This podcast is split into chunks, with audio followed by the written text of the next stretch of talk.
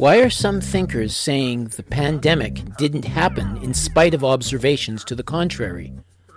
Why have the vast majority of health practitioners been as compliant with the restrictions, lockdowns, and advocating the COVID vaccine as the politicians?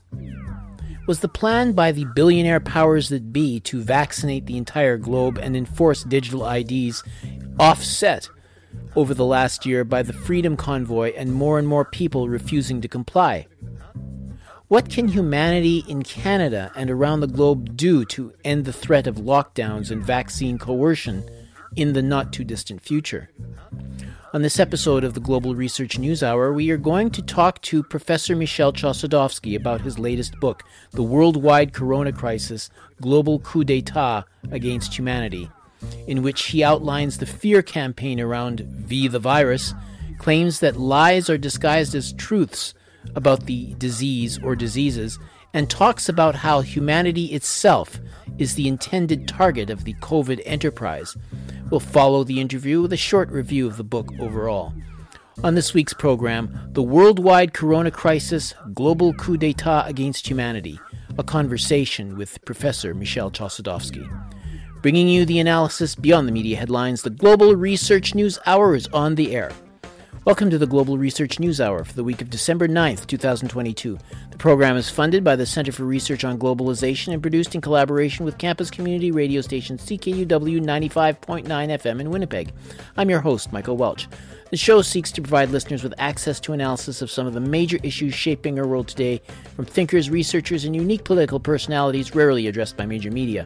Our shows are featured on partner radio stations across Canada and the United States and available for streaming or download at the site globalresearch.ca.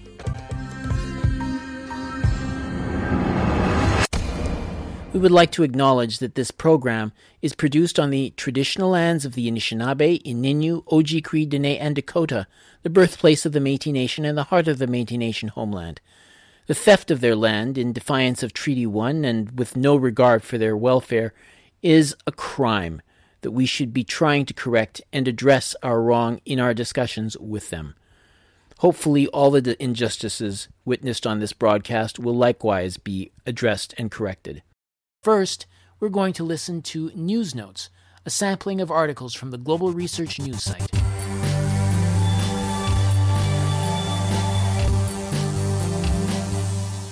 Listeners should know that some of the articles may run against common messaging about sensitive subjects and are not all endorsed by this radio station. Doctors Peter McCullough, Meryl Nass, and Michelle Perro were critical of Pfizer and BioNTech's bid to receive EUA for the bivalent booster for young children. Nass told the Defender, quote, There was never anything to recommend the bivalent boosters before they were given an EUA for adults on August 31st.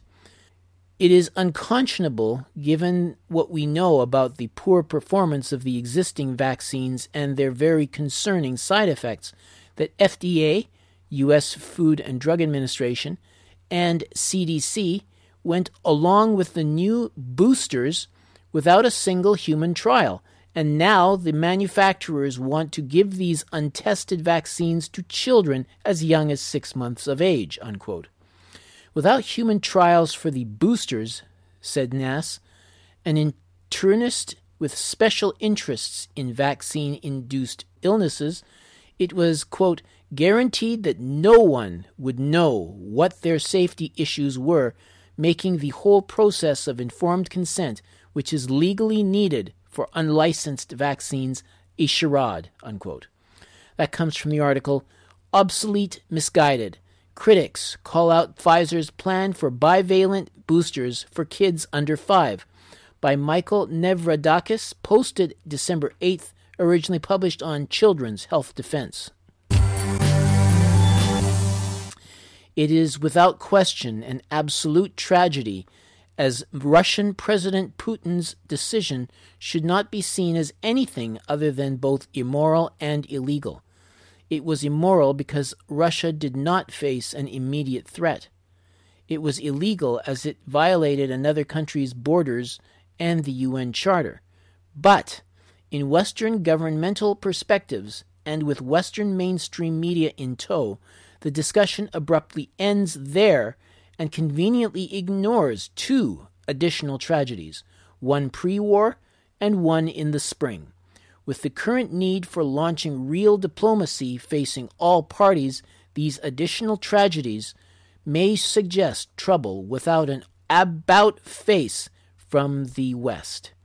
That comes from the article Ukraine Three Tragedies Putin 1, Biden 2 by Don L. Duravan, posted December 8th.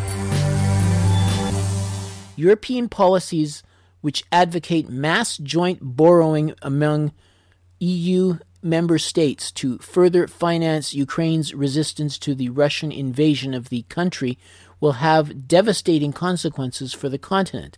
Hungarian Prime Minister Viktor Orban warned on Friday.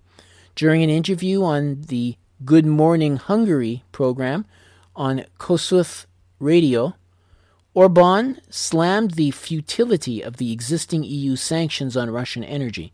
He also said that, quote, not only our children, but also our grandchildren will suffer the consequences, unquote, of the mass joint borrowing scheme proposed by the European Union to continue financing Ukraine's defense. Furthermore, we will also have to pay for the states that become insolvent along the way, he added.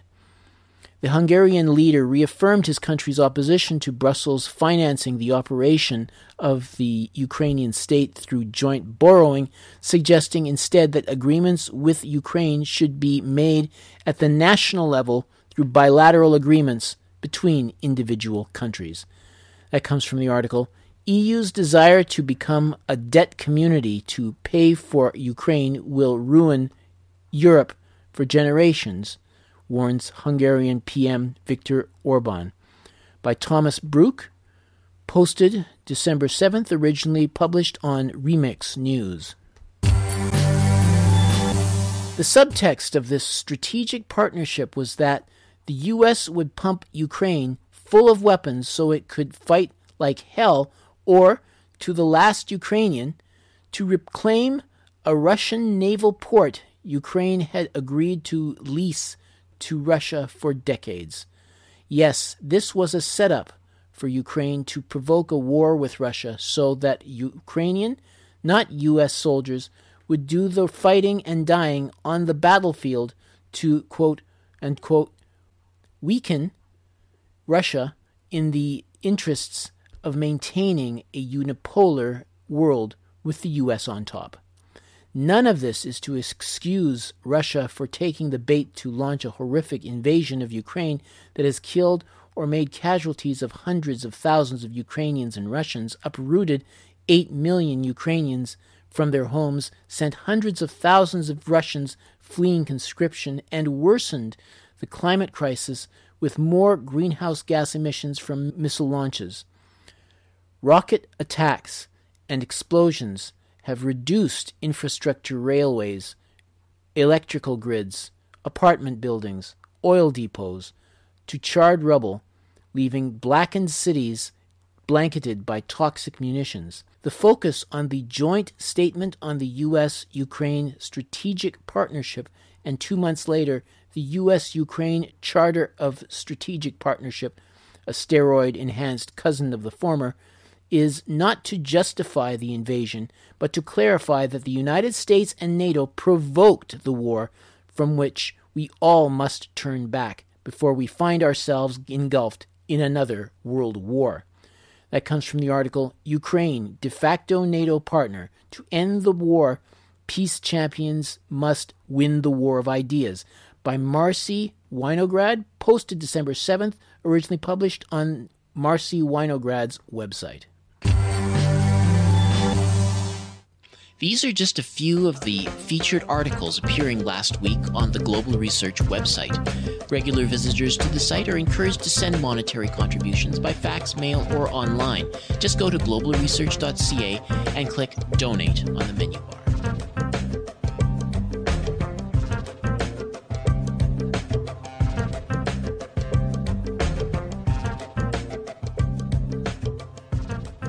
Professor Michel Chossudovsky has just released his latest book, The Worldwide Corona Crisis, a Global Coup d'etat Against Humanity. We will deal with this book and the ideas running through it in a feature interview. Just a bit of a warning to our listeners. We are well aware that the subjects running through the book may be very disturbing to people who were quite traumatized by the nearly three year period of this plague. We respect the sensitivities of our listeners and would caution them before listening to much more of this program.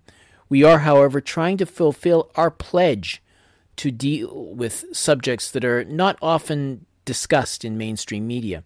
We know, for example, that there are exa- examples in warfare where stupendous lies were told by the media while supporting the war. Think of the Gulf of Tonkin incident, which led to the war in Vietnam. Never happened. Think about the nurse claiming Iraqi soldiers were merciless in taking babies out of incubators and throwing them on the floor. It never happened.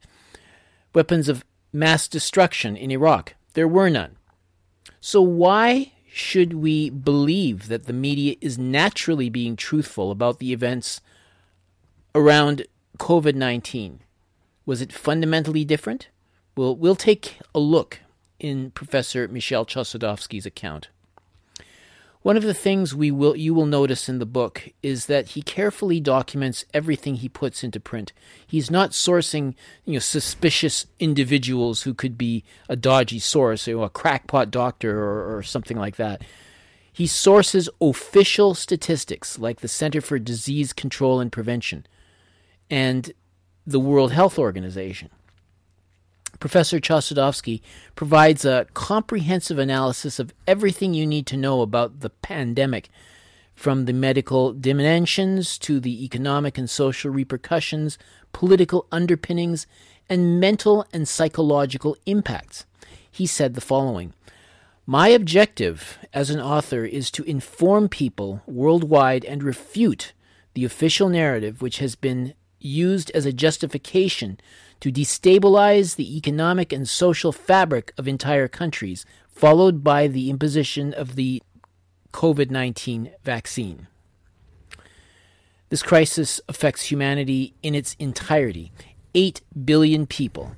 We stand in solidarity with our fellow human beings and our children worldwide. Truth is a powerful instrument. While Michel Chossudovsky himself is not a medical doctor or a practitioner, I will give you a brief background of the author so you can see what he brings to the table of discussion. Michel Chossudovsky is an award winning author, professor of economics emeritus at the University of Ottawa, founder and director of the Center for Research on Globalization in Montreal, and editor of Global Research. He has undertaken field research in Latin America, China, India, Th- Southeast Asia, the Middle East, Sub Saharan Africa, the Pacific, and has written extensively on the economies of developing countries with a focus on poverty and social inequality. He is also undertaking research in health economics, the UN Economic Commission for Latin America and the Caribbean, Government of Venezuela, and the Johns Hopkins International Journal of Health Services. His research, his recent research focuses on economic and social policy, health economics, geopolitics, and globalization. He has academic research and advisory positions in several universities around the world, including Nicaragua, the Philippines, Thailand, Peru, Hong Kong, Chile, and Venezuela. He has given lectures at more than 100 universities and research institutes. He has received numerous awards, including the Human Rights Prize, Society for Civil Rights and Human Dignity, Best Books in Germany, the Project Censored Award on 10 separate occasions from 1999 to 2015, the Mexican Press Club Award, and the Gold Medal for Merit of the Republic of Serbia for his writings on NATO's war of aggression against Yugoslavia. He has written a number of articles and books, including The Globalization of Poverty and the New World Order, America's War on Terrorism, and The Globalization of War America's Long War Against Humanity.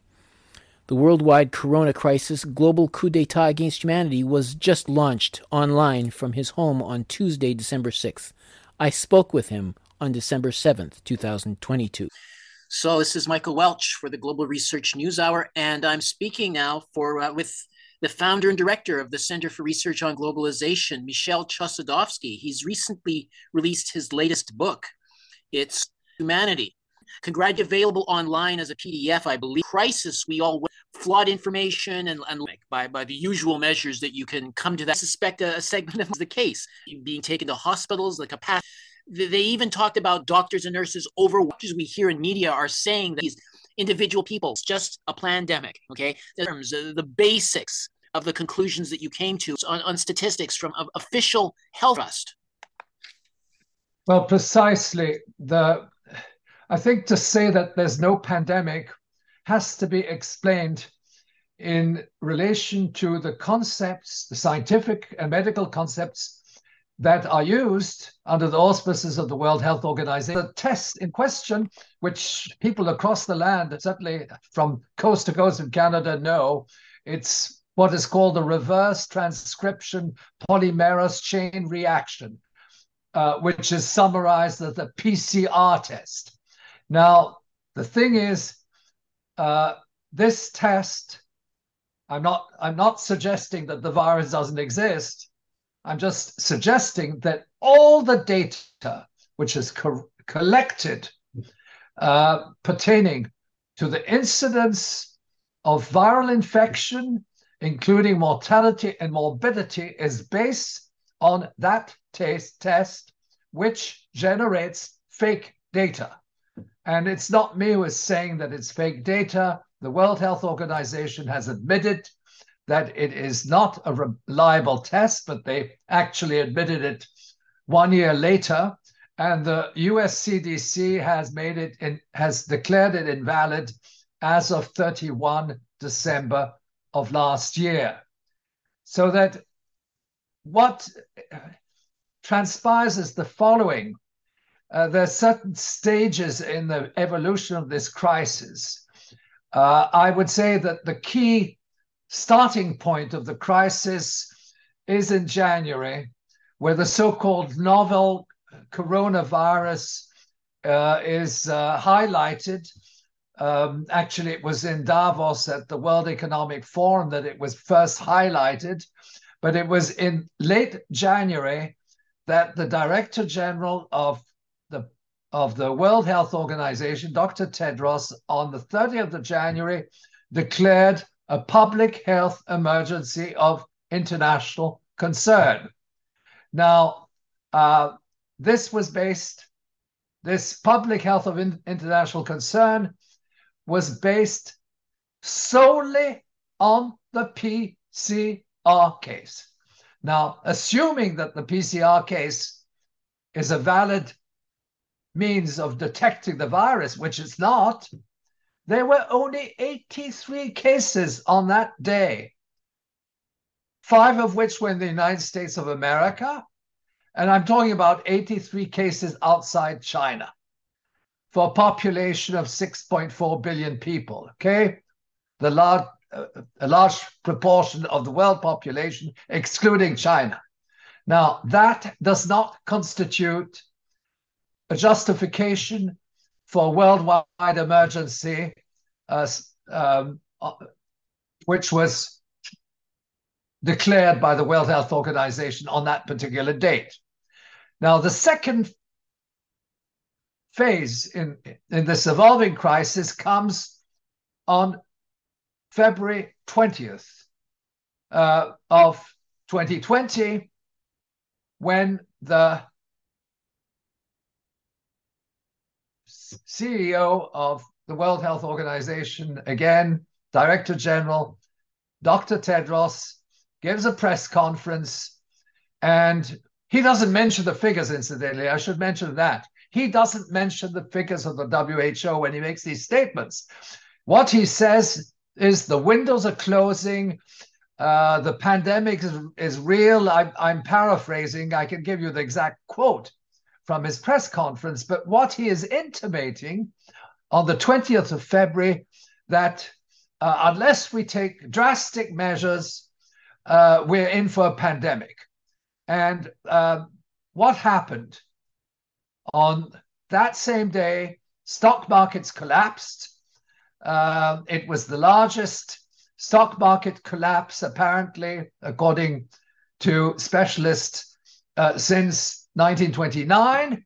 It was not necessarily heralded in it didn't make well it made headlines but the the relationship between dr tedros's statement and the financial crash were not actually addressed. Uh, they said oh it's v the virus that actually triggered the financial crash which is absolute nonsense. Now what what were the confirmed cases on February 20th, and they're cumulative confirmed cases. Okay, 1,000 and, if I recall correctly, 1,078 or 76 confirmed positive cases, PCR, outside of China. And in fact, uh, 60% of those 1,000 and something cases were on the Diamond Princess cruise, which was uh, you know, which was quarantined in the in the Japanese territorial waters, Okinawa. But in fact, and and and of course they fell sick because they were confined to their rooms. But in, in any event, 1,000 cases, 1,000 odd cases, does not justify the statements that were made by uh, by Tedros on that particular day. It it it, it was absolute uh, irresponsibility and misleading. But even let's let's assume that the that the PCR test is a valid way of detecting the virus. Well, those figures simply do not confirm. Neither do they confirm the public health emergency of international concern, nor do they confirm the February the uh, the February uh, collapse uh, of the well, I'm sorry, nor do they confirm the figures uh, which were recorded. Uh, it's 1,076, and those are official WHO figures. Now, did uh, did um, you know? Did Tedros actually warn people and say, "Oh, there are 1,076 cases"? No, or well, warn them or, or, or inform them that this is not a threat. Okay, 1,076 cases for a population of 6.4 billion, excluding the Diamond Princess. There were only four, 452 so-called confirmed cases worldwide. Okay. Uh, and then what was what Tedros was actually saying was saying uh, the chance to contain the coronavirus outbreak is closing. I'm quoting him now the chance to contain the coronavirus outbreak is closing. I believe the window of opportunity is still there, but the window is narrowing. So, in, in other words, these are shock and awe statements which uh, triggered panic. They contributed to um, to the the decline of the stock market. The decline of the stock market was was uh, was engineered. But mm. again, when I say that there was no pandemic, based on official statistics, there okay. was no pandemic. Well, Professor Chossudovsky, I mean, you know, all of that aside, when people look at their own their, their life, uh, like I guess months later, and, and they talk about people. There's so many people being locked up in hospitals, and and and then yeah, you said, said things about the the RC RT PCR tests, but you know, as people are seeing their their friends getting sick and, and going to the hospital and think, well, this is something. I mean, whether we call it a pandemic or something else, I mean, something's taken hold here, or or, or what exactly is is happening? Well, I mean, I'm not a medical doctor, mm-hmm. but um, when you actually declare, and that was on March 11, a lockdown, and you close down the you essentially confine the labor force in their homes, you freeze the workplace, you disrupt civil society, schools, universities, cultural events, sports events, and you impoverish uh, the world. The, you impoverish people worldwide. You can expect, and you initiate a fear campaign 24 7. People do fall sick as a result. When they are frightened, they fall sick.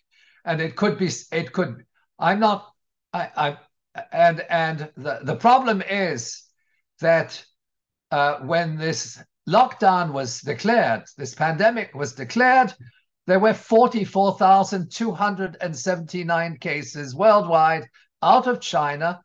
And it is only after that official declaration of the pandemic that uh, everything went into high gear uh, it, and uh, they started collecting more and more and more data of the PCR tests, and inevitably, uh, this generated additional so-called positive cases. And then also you had the science behind this worldwide lockdown.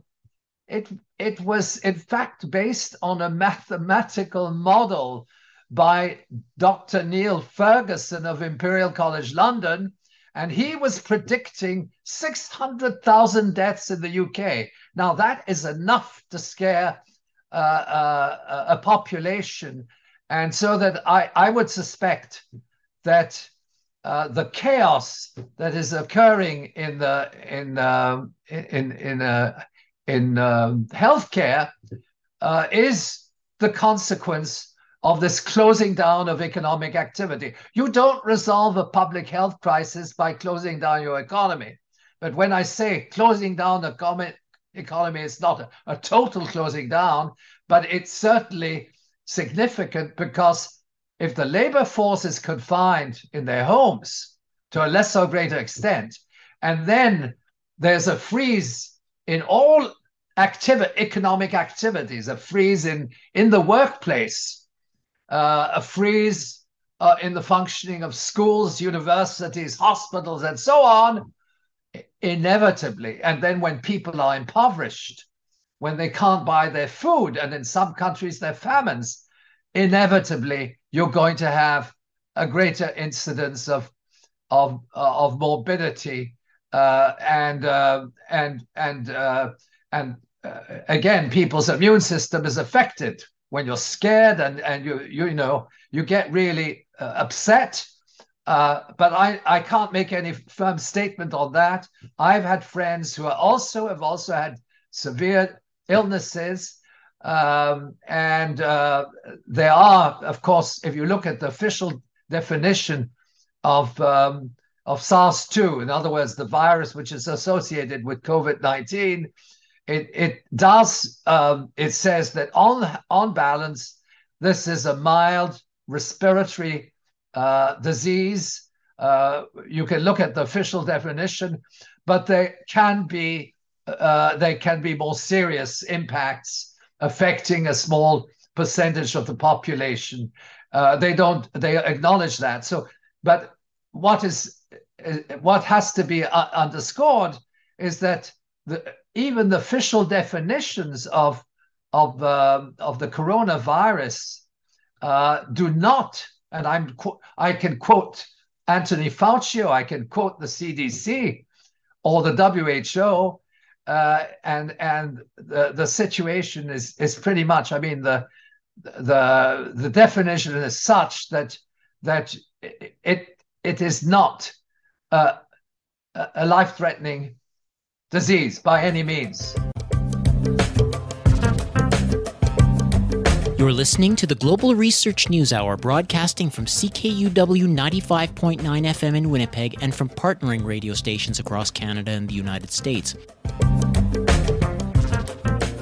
Fauci said that uh, on uh, when he was speaking to the audience, he's saying it's, it's, it's a dangerous situation, but in peer review, which was published just a couple of days afterward, uh, like later in March, he was saying that this is only uh, it, it's only like the, the influenza or something like that. Uh, that's sort of what you mean. Well, well, I mean, there was his. The, uh, he made a he wrote an article to, together, co-authored with uh, Robert Redfield, of I, who was the head of the CDC in the in the New England of Journal of Medicine, and uh, and and it says quite categorically that this is not a dangerous disease. Okay, it says it quite categorically, and it's so-called peer-reviewed. In other words, it, it's the it's the peer-reviewed statement of uh, of of Anthony Fauci and his colleagues uh, in the New Journal uh, Journal of, of Medicine,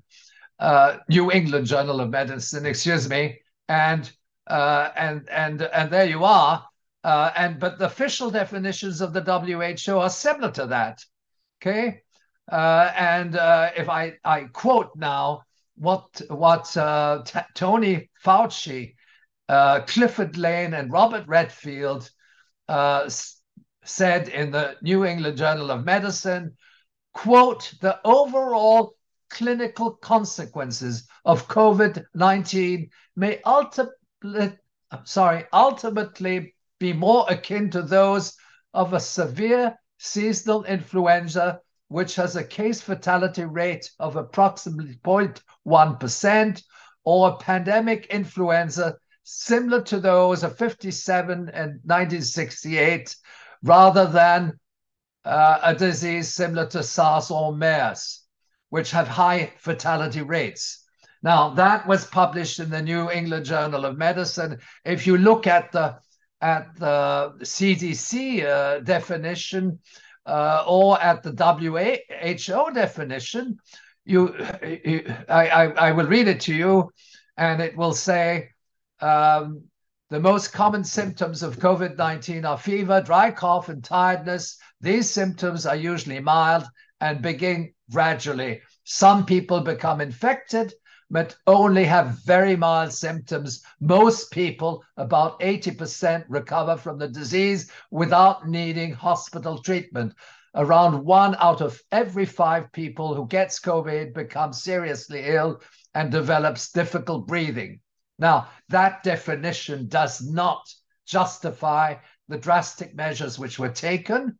Uh, admittedly, if we accept this, this definition, well, it's an official definition, a public health emergency does not uh, does not justify closing down the global economy in any in in in in fact the the directive was to close down the global economy now how it was applied in different countries different matter but you don't resolve a public health crisis uh, based on closing down economic activity, which leads to poverty and unemployment and bankruptcies.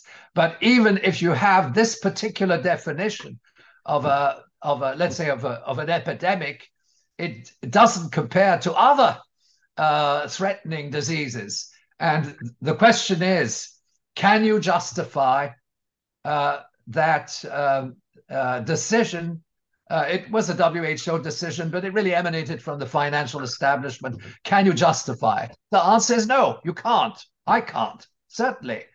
And, and if it hadn't, and I, I should say that what we had uh, in, in terms of lockdown and confinement was coupled with the face mask, okay? It was coupled with the closing down of all social activities that you might uh, uh, you know, which are regular meetings between people. It was closed down in the sense that uh, that schools and universities were operating online, and and and in other words, no meetings of people and so on and so forth. And there was simply no evidence based on the PCR test. Cumulative cases 44,279 on March 11 to have to have initiated that kind of, of response. Okay, that is absolutely clear. We can't. Uh, we we can we can. I think we we have to acknowledge people who get sick. Okay. But the PCR test doesn't. It's not a. It's not. It's not. Um, it's it's not what the doctor actually. The doctor look examines the patient. He says, "Oh, he's sick," but the PCR test is not what determines whether a person is sick or not. You have okay. it's the diagnosis of the of the of the medical doctor. Well, Dr. Chossudovsky, I think that, uh, I mean, there was a whole, I, I, I just remember a, a, question that was put to you during the book reveal about like who was, uh, was putting this uh, in play. And, and it seems like we were so, everybody essentially was so obedient to the medical establishment and they, they, in a way that they wouldn't be obedient to uh, ordinary politicians or or business communities i mean this idea that medical practitioners are demanding that uh, we put on a mask that we get a vaccine that we uh, lock down and so forth that i mean people are much more vulnerable from the influence of, of those individuals than you know from then I guess you might say you know and maybe maybe a, a kind of uh, your, your run of the mill fascists if I could put it that way. Um, I, I don't know. Could you just talk briefly about how they had that kind how the doctors who are you know they claim to be scientific and they claim to have all of these uh, this knowledge and know-how that and yet they seem to be uniform they seemed to be uniform in their demand that we've got to take all of the, the vaccine and, and, and, and agree with these rules that, that are locking us down, even though it's having an impact uh, on, on the economy and, and other concerns. Well, you know, the, the directive uh, came uh, from uh, theoretically from the WHO.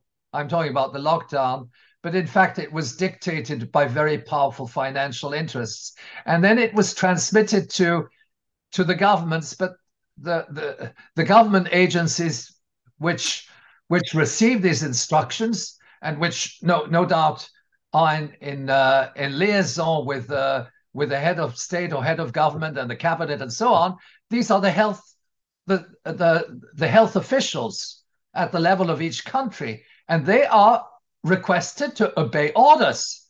Now, uh, that acceptance uh, is something we have to address. Why is it that medical doctors and scientists uh, are, um, in fact, forcing people to uh, to to take? Well, they're forcing people to obey the lockdown, but bear in mind, you you made a reference to the vaccine that came uh, nine months later in the month of November of, of 2020.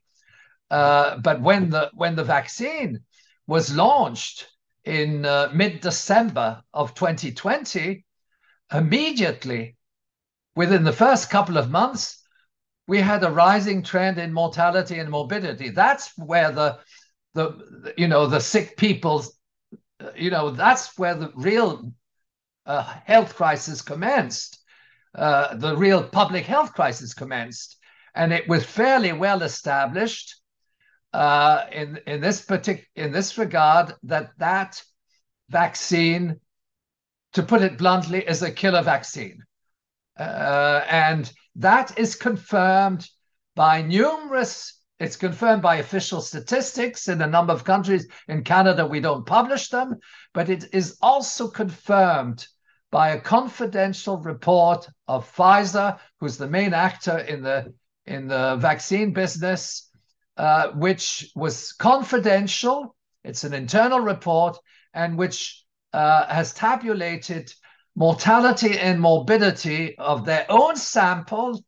Um, they collected from from uh, well from uh, uh, various sources, uh, and they have they have they have corroborated in their report the mortality and morbidity and the and the various causes underlying that myocarditis, cancer, etc., etc., etc. They've categorized it, and anybody who looks at that report will say that's Pfizer, mea culpa. Uh, and if they didn't actually put a, uh, a term to what they had on file in date of the 28th of February 2020, it is no longer manslaughter, it is murder. Because they knew from their own study, which they wanted to remain, they wanted to stay classified, a, a little bit like a, an intelligence document, or they wanted to, it to remain classified. It was declassified it under freedom of information. Anybody could go and see it. And yes, that uh, that second period, which was supposed to be the solution to a non well, it was supposed to be a, solution to uh, combating the the so-called pandemic, and in fact, what emerged is that uh, there was an upward trend in mortality and morbidity, and it's ongoing. And then there were several doses. That is what created problems in the hospitals more than anything else. That is what created uh, uh, various, uh, you know, various uh, uh, illnesses which were uh, associated to to the vaccine. I noticed that there, I think, in spite of all of these things that developed and, and it seemed quite offensive, uh, you know, or impressive uh, a couple of years ago, I think that now that, that they're no longer trying to get people vaccinated the way they did before. I mean, if if, if they want to travel or go to public events or anything, and digital IDs don't seem to be necessary anymore. Um, is, is this whole situation playing out the way the planners? Intended? Because i mean you say you know, back in the in in 2019 you had Clade X uh, an event and and uh, and, and event 201 basically planning out as if you know the, a major event happened and then maybe it's a coincidence but a, a, major event did actually end up happening. But you know I, I guess i'm trying to do is is this situation continuing the way um, the way they planned, or uh, are, are, they adjusting to new situations? I mean, because I, I, just want to know is is this going to continue? Are they going to continue to impose measures in the not too distant future? Like, you know, tell us about how you think this situation has deviated from the way that the planners intended it. Well, there have been certain changes. Uh, international travel has been normalized. Uh, but uh, on the other hand, the the debate on the on the vaccine passport is still is still on the books, uh, and uh, there is a pandemic treaty. Uh, I don't think that they have abandoned the the vaccination program, and and in fact we see that that the uh, pharmaceutical com- companies are coming up with a new um, package of of vaccinations where you combine SARS-2 with various other ailments. Uh, and uh, and um, the WHO has has is pushing this agenda of a pandemic treaty, which would also Im- imply uh, a vaccine passport. In other words, uh, ID uh, digitized tyranny, so to speak. these have been announced at a much earlier date. It was under under um, the what was it called? The well, it was the ID 2020 initiative, uh, which was uh, at stake, uh, which was uh, put forth uh, many years ago, and uh, I I can't at this stage. It's unclear how this crisis is unfolding, but I think what is absolutely crucial in this is that the vaccine has an impact. It definitely has an impact on mortality um, uh, excess mortality is being is being tabulated, and it also uh, is one could say that it could result in depopulation because it's applied at world levels. Uh, we're talking about maybe something of the order of uh, five to six billion people worldwide have already been vaccinated. So this is, uh, of course, very significant. But what I I view the the vaccine and the lockdown as the two essential pillars, uh, which are in effect, which constitute, from my standpoint, uh, a, a, coup d'état against humanity. Uh, the vaccine is is easier to assess but inasmuch as much as it results in mortality, we can't we we must uh, acknowledge that this is no longer manslaughter. This is not something which can be dismissed, and we're not I don't think we should be looking at, uh, you know, constitutional rights. Of course, constitutional rights to refuse the vaccine are, should be retained. But what is much more significant is if this uh, if this vaccine is proven to be a poisonous substance, it has to be withdrawn by the health authorities in the respective countries. We can't do anything otherwise because we have the proof and we have the data from Pfizer. Uh, it's it, it's internal data. It's not some independent report that this is a killer virus. In other words, my message is we have to withdraw. In Canada, we have to withdraw that uh, that vaccine immediately well, because you, it is. yes. Do you see that uh, that that kind of popular movement manifesting itself in any way? Because it, it seems like this is very different from anything else we've ever seen. I mean, I've, I've even noticed that you take something like the Freedom Convoy of of truckers, but that was you know that was not a product of the left. I mean, the left, by and large, uh, criticized the the Freedom Convoy and and all major organizations and made it seem like it was racist and uh, white supremacist and you know the hate mongers and so on and so forth. So I, I mean, I'm wondering how how can we, in in a knowing way, resist this sort of thing without having our our our, our actions smeared as uh, a revolution along different lines. But this is not an issue of party politics or the left or the right.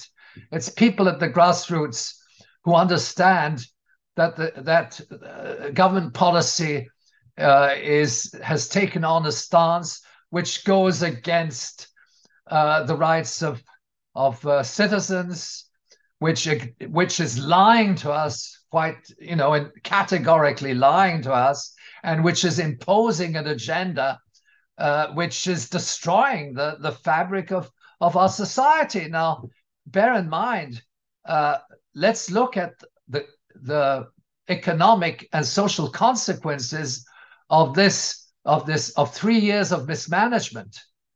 Uh, the debt has gone up fly high. I'm talking about the public debt.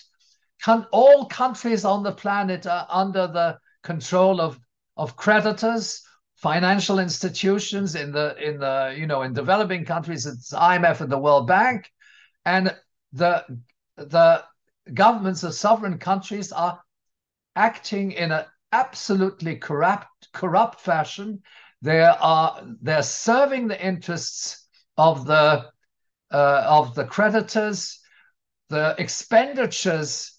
Uh, you know if you look at at the context in Canada federal versus provincial expenditures, the, the largest expenditures are, in, in uh, PCR tests, um, you know, uh, support to big pharma, digital IDs, and so on and so forth, and a, and a collapse in all the activities which we might describe as part of the welfare state. Now, building up, and there's a fiscal crisis. There's a fiscal crisis of it's the most fis- serious fiscal crisis in our history. Uh, and it's the most serious debt crisis at a world level uh, in our history. And what is going to happen uh, is the stranglehold of of uh, of uh, ex- creditors, dollar denominated debt, and that, in a sense, is the is is also part of of the triangle. In other words, the lockdown, the the vaccine, and uh, the demise of the welfare state, the privatization of social services, the bankruptcies of small and medium sized enterprises, and also the fact that this is, in a sense, targeting the real economy. It's the financial establishment which ultimately wants to take over large sections of the real economy, which is creating those bankruptcies. Uh, family farms, but it's also large corporations. The airlines are bankrupt. Um, and uh, there's a logic behind that. There's an economic and social logic. And uh, I think that, that those realities have to be understood. If we're going to to engage in meaningful uh, opposition to these projects, we have to understand the dynamics behind it. And it's not simply a, a question of saying to the Prime Minister of Canada, please, could you help us with this, that, and other? They have ways that we have to question the legitimacy of this project and the actors behind it, because ultimately uh, it's a criminal undertaking. Specifically, if you discover that the that the vaccine uh, triggers mortality and morbidity, uh, the uh, the governments have a responsibility to cancel that vaccine immediately. Okay. Well, Michel Chossudovsky, I think uh, we're at the end of our time now, but I want to thank you for this uh, conversation. It's been uh, good to talk to you again. Uh, the worldwide corona crisis, global coup d'etat against humanity. Michel Chossudovsky, thank you very much. Thank you very much.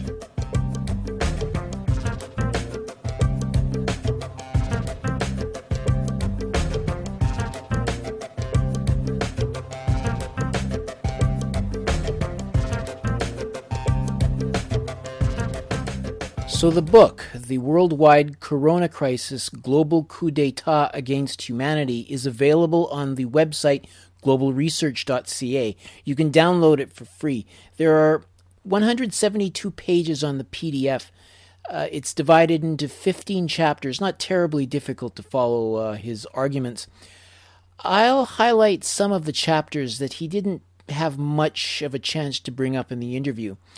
So, for one thing, he put a lot of steady research into studying this pandemic as it happened. And, and this was not the first time he studied a, a dangerous disease outbreak. He was also available during the swine flu outbreak in 2009, 2010, if, if you remember it. Uh, he wanted at that time, uh, he noted that uh, WHO Director Margaret Chan was recommending to prepare for a pandemic.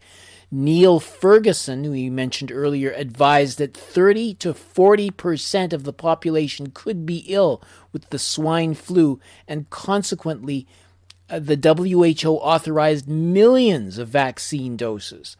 So that swine flu scare may have been a dress rehearsal for the current COVID pandemic. He mentions that the very rich got even richer during the crisis, uh, quoting an Oxfam report. Quote, billionaires gathered in Davos have enjoyed an obscene surge in their fortunes over the last two years. The pandemic and now the steep rise in food and energy crisis, prices have been a bonanza for the wealthiest, while millions of people face hunger and poverty as the cost living shoot cost of living shoots up. Unquote. So clearly, COVID has not been a, a crisis for everyone equally. Uh, there's a chapter on how the science has been corrupted against uh, cheap and effective drugs. Hydroxychloroquine was smeared using uh, media statements and an alleged peer reviewed Lancet magazine article. But the article was based on data analysis of over 96,000 hospitalized patients in 671 hospitals around the world. Lancet had to restrict retract the article as the clinical trials in question were supplied by the firm Surgisphere and, and they never actually existed.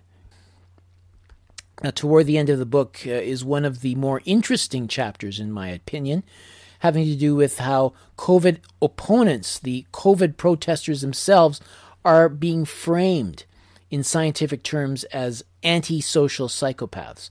This is part of an effort to divide the vaccinated from the unvaccinated and part of a strategy to undermine the protest movement. Malevolent personality disorders and collective narcissism have been identified as the traits of individuals who question the COVID narrative. Chossudovsky describes this as um, unquestionably uh, an in- inquisitional process. He argues that the a digital witch hunt can be used to brand the skeptics, but subject them to censorship and, and possibly even treatment in psychiatric wards. Remember, we aren't talking about people trying to stop their friends from, you know, you know, physically from complying, but people who simply resist the vaccine for whatever reason. Uh, the professor uh, argues that this debate over vaccines is not the end. Over the course of several years, we'll be allowing ourselves to be digitized. Uh, through the Great Reset, we are surrendering more and more of our freedoms in the wake of keeping healthy, uh, saving the planet, and securing the supremacy of the world's elites. And in this latest chapter, or later chapter, he talks about depopulation uh, as a strategic aim of the overseers. The, the two pillars of this process have been the lockdowns and the vaccine program. A famous speech by Bill Gates uh, for TED Talks saying that a successful campaign of vaccination will reduce the population by 10 to 15 percent. Well, I, I dug up the video and, and I saw him say that. But in terms of what possible good it does them, I guess there's a statement by Henry Kissinger in 1974, quote, Depopulation should be the highest priority of foreign policy towards the third world because the U.S. economy will require large and increasing amounts of minerals from abroad, especially from less developed areas. Unquote. So, uh, yeah, in the final chapter, Professor Chossudovsky sees the need to not only argue with our political leaders, but to actually question their legitimacy. To be effective, we must do this as part of a mass movement. The authorities in question that we must deal with are big money, big pharma, the information technology conglomerates, the security apparatus, intelligence, the military industrial complex, big energy, and the corporate media. He sees that he says that large scale street protests will not prevail unless they are focused on effectively disabling this corrupt decision making process. There will be the need to break down the consensus of propaganda and to disrupt the fear campaign. The word must spread nationally and internationally, though a broad grassroots network, or through a grass, broad grassroots network, at all levels of society in towns and villages, workplaces, parishes, trade unions, farmers' organizations, professional associations, business associations, student unions, and, and veterans associations and church groups. So there you go, uh, a good read. Uh, it's it's available for free via the website. Uh, so easily, it's worth the money. Uh, go to globalresearch.ca and scroll down the left column until you see Global Research ebooks, and then click the arrows uh, on either side until you come to the worldwide corona crisis and click again. Then you can see a link that allows you to click uh, on a free download. Okay, so we are at the end of the program. Next week, sad news for some. The visionary thinker and theologian uh, one of the leaders of the 9 11 Truth Movement, David Ray Griffin, has sadly passed away. We'll be bringing uh, in a lot of different voices uh, talking about his importance within the movement. We hope you'll join us for that special episode. You're listening to the Global Research News Hour, a program funded by the Center for Research on Globalization and produced in collaboration with campus community radio station CKUW 95.9 FM in Winnipeg on the traditional lands of the Anishinaabe, Ininu, Oji-Cree, Dene, and Dakota, the birthplace of the Métis Nation and the heart of the Métis Nation homeland. The show is aired on other radio stations across Canada and the United States and available for streaming or download at the site globalresearch.ca. To leave feedback on this program, please email globalresearchnewshour at gmail.com. I've been the show's host and producer, Michael Welch. Thank you once again for joining us.